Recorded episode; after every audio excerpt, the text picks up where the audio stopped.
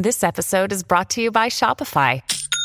Forget the frustration of picking commerce platforms when you switch your business to Shopify, the global commerce platform that supercharges your selling wherever you sell. With Shopify, you'll harness the same intuitive features, trusted apps, and powerful analytics used by the world's leading brands. Sign up today for your $1 per month trial period at shopify.com slash tech, all lowercase. That's shopify.com slash tech.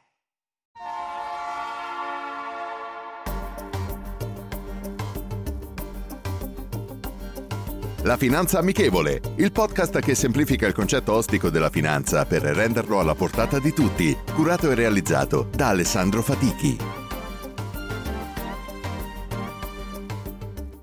E benvenuti insieme a noi, linea diretta, l'informazione che vi accompagna per tutto il pomeriggio dalle 15.30 alle 16.30 dal lunedì al venerdì, mi raccomando, è sempre in contemporanea su canale 17 canale eh, 78. Eh, Oggi qui con noi insieme eh, ci sarà il consulente finanziario Alessandro Fatichi. Eh, salve. Buon pomeriggio e ben trovati a tutti. Allora, poi invece nella seconda parte parleremo invece di un altro argomento insieme, vabbè insomma ve lo dirò poi, eh? non voglio scoprirlo subito, eh, ma andiamo subito a parlare di che cosa eh, Alessandro, eh, cercheremo di raccontare un po' che cosa è successo nell'economia dello scorso anno, cercando di essere, eh, come dire, sintetici, eh, però anche di approfondire perché il 2022 è stato un anno davvero eh, difficile da un punto di vista economico e non solo, che ha portato tante conseguenze. Allora, eh, sì, il 2022 purtroppo ce lo ricorderemo anche per un bel po' di tempo, perché eh, sia da un punto di vista, eh, se vogliamo, che riguarda l'aspetto del conflitto in Ucraina, ma soprattutto quelle che sono state le conseguenze da un punto di vista economico e soprattutto finanziario, dove abbiamo visto un calo dei mercati obbligazionari eh, a livelli storici, quindi ribassi che non vedevamo da 70-80 anni, quindi la maggior parte di noi che nessuno ha mai visto. Stesso discorso per il mercato azionario e tutto ciò è dovuto all'impatto forte che ha avuto il rialzo dell'inflazione e conseguentemente il rialzo dei tassi di interesse che in primis ha impattato sul mercato obbligazionario e poi sul mercato azionario, ma soprattutto sulle nostre tasche, eh. perché l'inflazione dovuta a un aspetto, se vogliamo, tecnico, perché soprattutto l'inflazione è salita sull'aumento pauroso delle materie prime, soprattutto quelle energetiche, e il conflitto in Ucraina, dovendo incamerare gas dalla Russia, eh, materie prime alimentari dall'Ucraina. Tutto ciò è eh, ha avuto una ripercussione pazzesca sulle nostre tasche e su tutti i beni di prima necessità, sia dalla parte alimentare sia dalla parte energetica, ma non è solo l'aspetto relativo alle bollette, è che aumentando il prezzo dell'energia aumenta paurosamente i costi per le aziende che devono produrre. Però allora noi abbiamo in teoria e in pratica anche salutato no? il 2022 adesso. Siamo nel 2023 che cosa è prevedibile, cosa potrà succedere?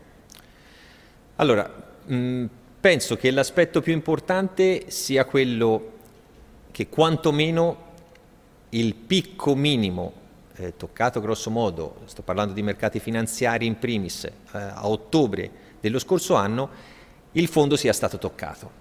E soprattutto con una stabilizzazione dei prezzi, sia per quanto riguarda le materie prime energetiche che quelle alimentari, l'inflazione inizi, fra virgolette, a mordere e a tirare il freno e questo automaticamente diminuisce l'impatto sui tassi di interesse, quindi sia per quanto riguarda prestiti e mutui nuovi, cioè che uno accede da un punto di vista da ora in avanti, ma soprattutto quello che riguarda i costi del nostro quotidiano e che quindi se questo diciamo, diminuisce va a migliorare la situazione. Non possiamo certamente aspettarci che questo problema possa essere risolto in tempi relativamente brevi. Quindi credo che la cosa più importante sia quella di aver toccato il fondo lo scorso autunno e di ripartire con una logica diversa. Però... Esatto, perché che cosa ci ha insegnato questo 2022 da un punto di vista proprio eh, pratico?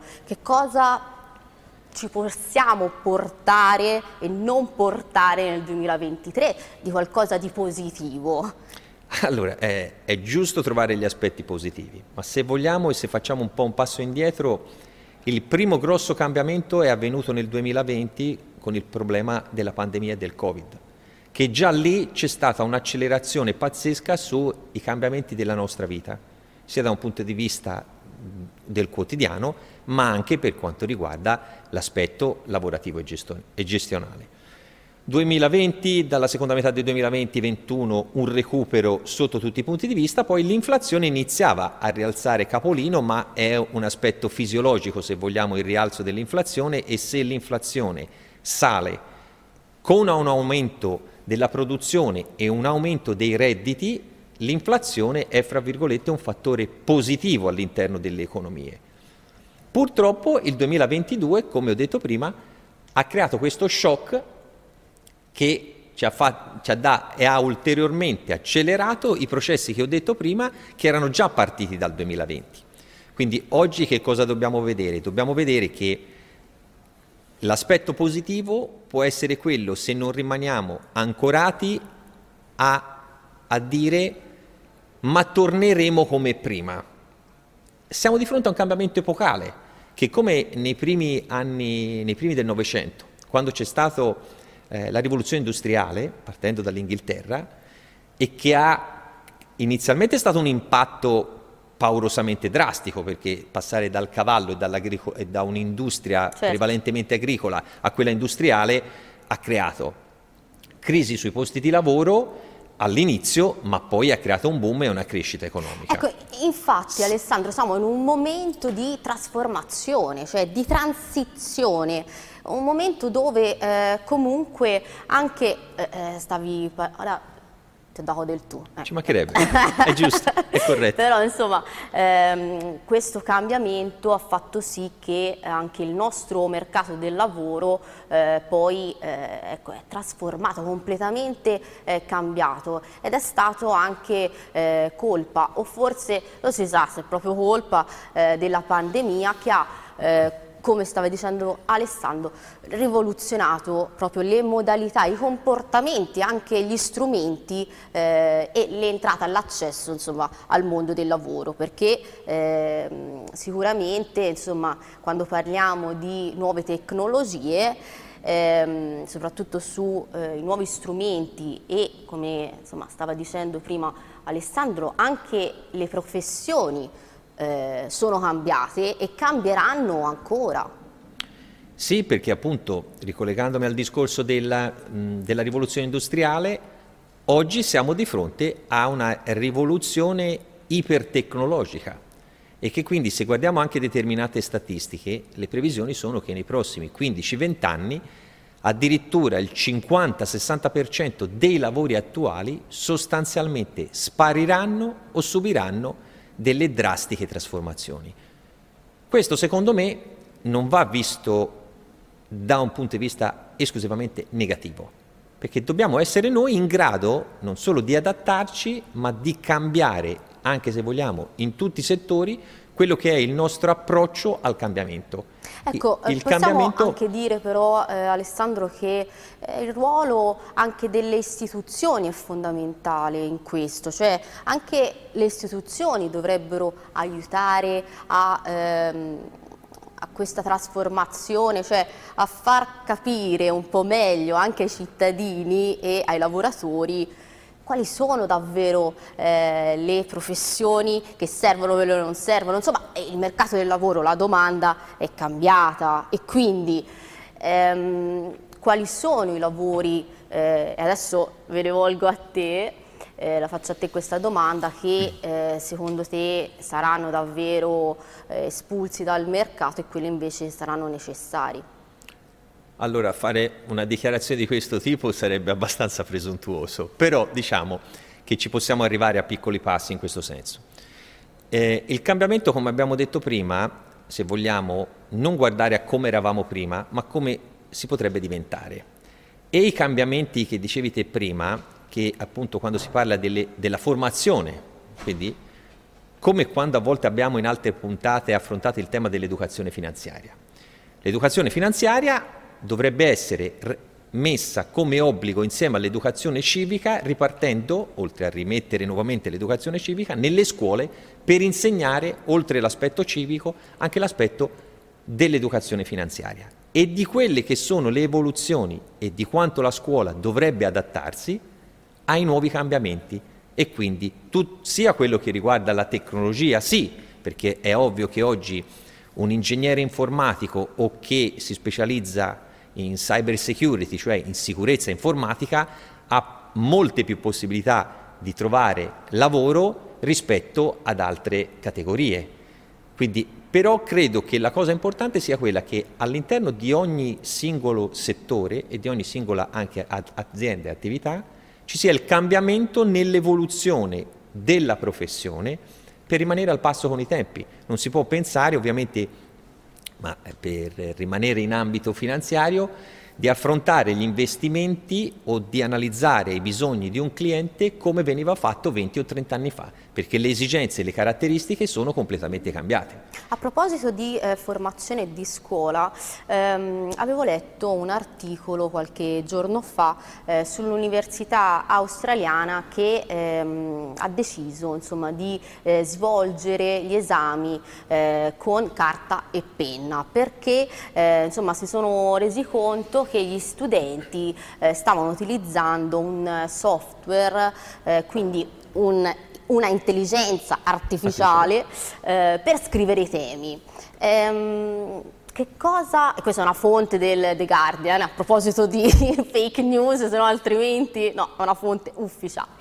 Ehm, eh, ecco, anche il mondo accademico quindi si sta domandando eh, proprio questo, cioè eh, quanto eh, l'intelligenza artificiale possa sostituirsi o meno ehm, all'uomo. E quindi, insomma, è una bella domanda, no? Eh, è una bella domanda e ehm, appunto per entrare un po' nel tema dell'intelligenza artificiale è proprio quel cambiamento e quell'evoluzione che praticamente eh, l'intelligenza artificiale va o dovrebbe andare a facilitare quelli che sono i compiti che dovrebbe fare un essere umano facendoli in maniera più veloce e più efficiente.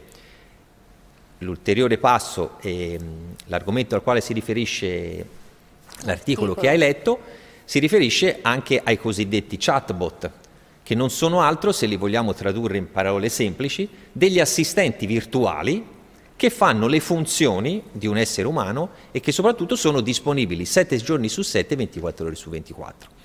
Questo è chiaro, dà un'idea di quanti lavori possono essere tolti dalla robotica, dall'intelligenza artificiale o comunque da eh, strumenti che non hanno la necessità dell'essere umano. Questo può andare bene e fino a un certo punto perché si rientra in un cambiamento epocale nell'ottimizzazione dei processi. Però credo che sia fondamentale non trascurare più l'importanza dell'essere umano per quanto riguarda sia la parte soprattutto emozionale, di empatia, diciamo del contatto umano e perché l'economia anche per andare verso la famosa sostenibilità deve essere una, una sostenibilità che riguarda l'essere umano, l'aspetto sociale, l'aspetto soprattutto legato all'inquinamento, a come si produce e a come si consuma. Quindi questo sì è un fattore purtroppo presente e che sta togliendo una quantità di lavori impressionanti. È per questo che il passaggio sarà quello di adatt- non solo di adattarsi, ma di cercare attività che siano coerenti con il con il passo dei tempi da Ma questo punto di vista. Ci sono poi certi campi, penso per esempio alla medicina, dove è fondamentale eh, l'intelligenza artificiale, oppure per esempio anche durante la pandemia aiutato tantissimo a eh, come dire, incrociare eh, dei dati eh, da tutte le parti del mondo per arrivare poi alla soluzione del vaccino. Quindi ci sono dei certo. campi, oppure eh, penso anche alla stessa finanza, eh, al fisco, per esempio, c'è questa ehm, come dire, facilità di condivisione di dati, però si entra poi in un altro grande eh, come dire, argomento, argomento, e poi quello dei dati sensibili. Ma eh, ascoltiamo la domanda, pronto? Sì, pronto, mi chiamo Paolo, telefono da Prato. Una cortesia volevo chiederle, un consiglio. Allora, in merito ai nuovi, ai nuovi notisi di Stato, dove tra l'altro è stato anche ehm, diciamo, eh, offerto un premio fedeltà. Chiedevo, attualmente questi titoli di Stato sono consigliabili, poi credo che il governo Meloni sia a fianco dell'Europa, cioè almeno dalla sua campagna come aveva diciamo, un po' ehm, propagandato durante la sua campagna elettorale sembrava che volesse un po' stravolgere i piani, invece sembra in linea col governo Draghi. Lei consiglia, quindi possiamo ritenerli tranquilli i nostri titoli di Stato. Grazie mille, arrivederci. Grazie, Grazie a lei. Allora, questo è un argomento che eh, per noi italiani è sempre fondamentale quando si parla se siamo sicuri ad acquistare titoli di Stato nel nostro Paese. Eh, indipendentemente da chi è al governo in quel momento, poi ci può essere chi ha qualche diciamo, governo che ha dato più sicurezza come impatto, ma comunque questa è una domanda che eh, ci, po- ci, poniamo e, e si pongono in molti. Per rispondere nella maniera più semplice alla signora, che se ci poniamo ehm, la domanda che un titolo di Stato italiano dove viviamo comporta un rischio nell'investimento, vuol dire che prima di tutto non abbiamo né fiducia nel nostro Paese e soprattutto se noi compriamo un titolo di Stato e, se, e, e lo consideriamo rischioso, se lo Stato non dovesse ripagarci il, il nostro diciamo, prestito, perché siamo noi in questo caso che si tratta di un titolo di Stato, di un'obbligazione, che prestiamo i soldi allo Stato perché, e questi soldi servono per fare strade, per tutto quello che riguarda l'amministrazione di uno Stato e se noi pensiamo che questi soldi non ce li ridiamo indietro, si fa alla fine, come è già successo un paio di volte, con, come lo Stato argentino, che è, che è stato il primo caso al mondo dove sostanzialmente uno Stato è fallito lo stare all'interno di un'Unione Europea, e, e questo lo dobb- dobbiamo essere coscienti di questo, ci permette anche di avere maggiori garanzie e maggiori sicurezze. L'esempio pratico che possiamo fare riguarda la Grecia. Sì. Ognuno di noi si può ricordare che 4-5 anni fa era venuto fuori il problema della Grecia, e cioè salta la Grecia, fallisce la Grecia, può scatenare un effetto catena sui paesi, quelli periferici più deboli, Italia, eh, Spagna o Portogallo, un effetto domino che può creare problemi, perché la Grecia oggettivamente aveva dei problemi molto chiari e oggettivi. Ma l'essere inter- all'interno di un'Unione Europea ha permesso alla Grecia, e sfido chiunque negli ultimi due anni o tre, che abbia sentito parlare di un problema in Grecia. Non è che i problemi in Grecia li hanno e che vivono nell'oro e fanno i salti di gioia, ma l'essere all'interno di un'Unione Europea gli ha permesso di rimanere in piedi. Poi potremmo eh, parlare affrontare un argomento di come la Grecia sia rimasta in piedi e che cosa ha dovuto cedere per rimanere in piedi. Questo è un altro discorso. Però, per dare la risposta più cara alla signora, è chiaro che, che indipendentemente da quella che poi è la logica dell'orizzonte di tempo, della necessità o degli interessi che può avere sui suoi investimenti, mi permetto di dire che investire nello Stato italiano, se si pensa al rischio, il rischio poi ce l'abbiamo sul nostro quotidiano, non ce l'abbiamo solo sui nostri risparmi se lo Stato non è più in grado di ridarci i nostri soldi indietro. Quindi mi permetto di dire che può stare, direi, tranquilla. Tranquilla.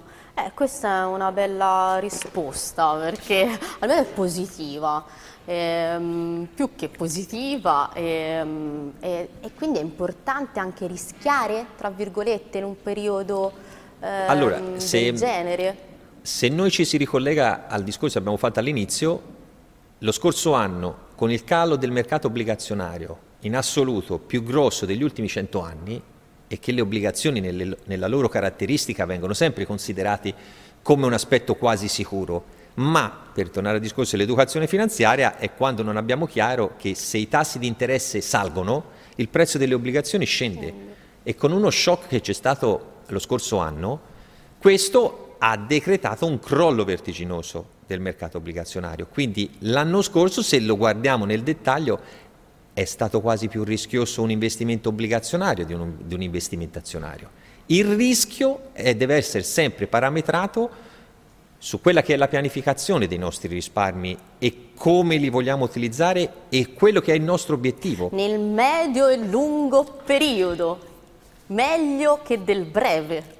Dipende, o il contrario? Ah no, dipende, eh, dipende dalle esigenze, perché questo è fondamentale per tornare al discorso della cultura finanziaria del nostro paese, perché abbiamo detto molte volte, siamo stati sempre abituati al concetto del tasso e del posto sicuro sul lavoro, del classico posto fisso per riprendere il titolo del film di Checco Zalone.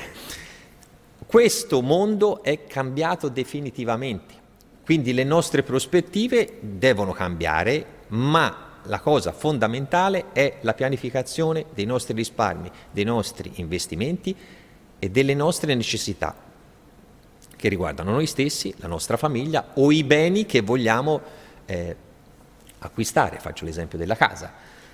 Un Questa... esempio importante, eh? esatto. perché la casa è sempre l'esempio calzante. Allora, io volevo anche ricordare però eh, la finanza amichevole episodio 2, quindi eh, cioè, siamo già al secondo, poi ci sarà un terzo, un quarto libro. Eh? E, ehm, e, poi soprattutto è interessante ascoltare il tuo podcast, vero? Allora, il podcast sì che tutti i mm, lunedì mattina alle 7 eh, sulle principali piattaforme podcast che trovate sul web, ascoltate la nuova puntata che riguarda non solo la parte relativa all'andamento dei mercati o quelli che possono essere eh, le varie tipologie di investimento, ma che riguarda anche argomenti come abbiamo trattato oggi, che riguardano il mondo lav- del lavoro o, o comunque cose che ci riguardano, perché la finanza, torniamo sempre a dire, che è una cosa che ci riguarda tutti i giorni, l'abbiamo detto, bilancio familiare, tutto quello che facciamo quotidianamente non è che nessuno di noi non si intende di finanza, la finanza è nel nostro quotidiano, la dobbiamo approfondire. Hai detto te prima, le istituzioni, a partire appunto dalla scuola che deve cambiare anche il modo in cui insegna ai giovani per essere al, pa- al pari con i tempi, porto sempre l'esempio della storia, ci fermiamo sempre alla seconda guerra mondiale, ma la seconda guerra mondiale è finita nel 1945. Certo. Cioè, di tempo è passato 80 anni, quindi da un punto di vista... E, e, e a, scu- a scuola a malapena si arriva alla seconda guerra mondiale. Nella scuola va insegnata, o quantomeno mettere i ragazzi fin da piccoli e anche i bambini nelle condizioni di imparare le basi dell'economia e della finanza perché è un qualcosa che rispetto agli altri paesi, soprattutto quelli eh, anglosassoni, siamo paurosamente indietro. Anglosassoni, e tra l'altro il libro è tradotto anche in inglese. Allora, eh, sì, eh, da poco è uscito il primo volume tradotto in inglese, devo ringraziare mio figlio perché l'ha tradotto lui, e, ehm, anche in inglese e che comunque il ricavato di tutti i libri va totalmente in eh, beneficenza, ma l'obiettivo è quello soprattutto di eh, fare educazione finanziaria e essere di supporto alle persone perché questi argomenti appunto come ho scritto, de- definiamolo sullo slogan, per rendere la finanza amichevole e soprattutto alla portata di tutti. È importante, alla portata di tutti e soprattutto perché è qualcosa che insomma, eh, va anche saputo interpretare. Eh, allora, mh, mm, non è facile il linguaggio della fila- finanza, no. però poi sono, come eh, stavi dicendo Alessandro, sono eh, le cose che eh, ci capitano eh, quotidianamente, insomma, sono non soltanto come scegliere, per esempio, anche per fare la spesa, cioè cosa devo scegliere, quanto costa un determinato alimento piuttosto che un altro, giusto? Cioè, non sto dicendo eresie, no? No, eh. no, tutt'altro, anzi io ritengo che le maggiori persone esperte di finanza sono le casalinghe.